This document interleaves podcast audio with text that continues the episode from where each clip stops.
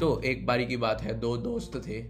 दोनों के खिलाफ मुकदमा दर्ज हुआ राजा की सभा में। अब सभा बुलाई गई। उन दोनों के खिलाफ धोखाधड़ी का मुकदमा था। सुनवाई की गई राजा के द्वारा और उन दोनों को फांसी की सज़ा लगा दी गई। एक हफ़्ते के बाद उन्हें फांसी की सज़ा होनी थी। वो दोनों जेल में थे।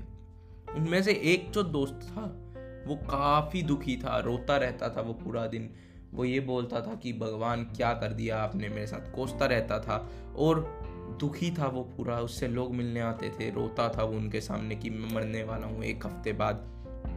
वहीं जो दूसरा दोस्त था, वो बिल्कुल भी दुखी नहीं था। वो खुश था, वो हंसता रहता था एंड वो जैसे नॉर्मल लाइफ चल रही थी, वैसे वो जी रहा था। उसे कोई डर नहीं था। उसके घर वाले मिलने आते थे, उसकी वाइफ मिलने आती थी। वो कहती थी, तुम्हें डर नहीं लगता है क्या? वो कहता नहीं, अभी तो एक हफ़्ता पड़ा है, एक हफ़्ता तो आराम से जिएँगे। फिर अगले दिन वो कहता, मेरे छः दिन पड़े हैं, अभी तो अभी तो मज़े हैं छः दिन हैं अभी। फिर पाँच दिन है, अभी तो बहुत हैं। ऐसे करते करते लास्ट दिन आया। एंड लास्ट दिन उन्हें दोबारा दरबार में बुलाया गया। राजा ने कहा तुम दोनों दुखी तो हो गए। अब वो जो एक था, वो एक्चुअल में दुखी था बट वो दूसरा, वो एक्टिंग कर रहा था जस्ट दुखी होने की। राजा ने पूछा, तुम क्यों दुखी हो? उसने कहा, मैं मरने वाला हूँ, मैं इसलिए दुखी हूँ। दूसरे से पूछा, तुम क्यों दुखी हो? उसने कहा, राजा साहब, मरने का तो मुझे डर नहीं है। कोई बात नहीं, फांसी तो लगा रहे हो। दिक्कत ये है, मैं एक विद्या पे काम कर रहा था, एक जादुई विद्या पे, जिससे मैं घोड़े को उड़ा सकता था, घोड़े को पंख लगा सकता था। अब वो विद्या एक साल और मुझे मिल जाता तो एक साल में और वो कंप्लीट हो जाती और मैं वो विद्या आपके घोड़े पर अपनाता और आपका घोड़ा उड़ने वाला बन जाता। अफसोस बस इसी बात का है कि वो विद्या अब मेरे साथ ही चली जाएगी और इस दुनिया में वो विद्या कोई नहीं पा पाएगा और घोड़ा नहीं उड़ पाएगा किसी का भी। बस इस बात का अफसोस है, इसलिए मैं दुखी हूँ। तो राजा ने कहा, क्या तुम सच बोल रहे हो ये बात? अब उसने कहा हाँ राजा साहब, आप टाइम देकर देखिए, एक साल का देखिए, मैं आपके घोड़े को उड़ा देता हूँ। तो उसके राजा ने सोचा कि चलो, एक साल का टाइम ही तो मांग रहा है, दे देते हैं। और इसने मेरे घोड़े को उड़ा दिया। तो मैं तो इस दुनिया का पहला ऐसा राजा हूँगा जिसके पास उड़ने वाला घोड़ा होगा।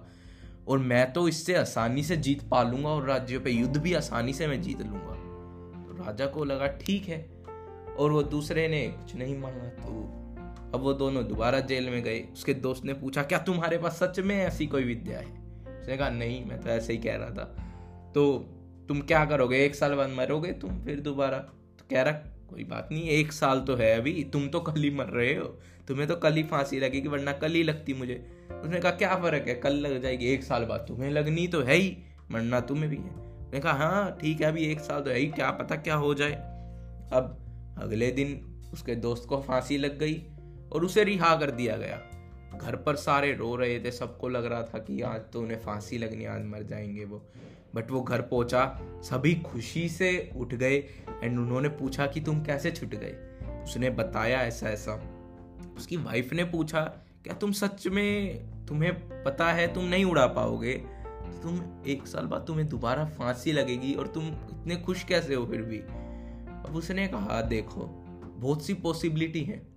क्या पता एक साल बाद क्या होगा? हो सकता है राजा बूढ़ा हो चुका है। क्या पता वो वैसे ही मर जाए राजा? कौन पूछेगा फिर? और हो सकता है राजा का घोड़ा ही मर जाए। क्या पता? युद्ध वुद्ध में मर जाए कोई। और हो सकता है, क्या पता, मैं ही कहीं ना कहीं मेरी नेचुरल डेथ हो जाए। तो बहुत सी पॉसिबिलिटी है। तो एक साल आराम से जीते हैं। एक साल के बाद जो होगा वो देख लेंगे। तो जैसा उसने सोचा था, वैसा ही हुआ। छह महीने के बाद राजा की डेथ हो गई।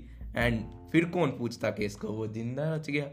So similar thing happens in our life हम हमेशा फ्यूचर को देख कर जीते हैं।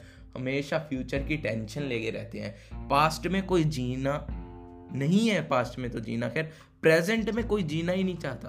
प्रेजेंट में कोई देखना ही नहीं चाहता कि प्रेजेंट में क्या हो रहा है और कोई प्रेजेंट को एंजॉय ही नहीं करना चाहता।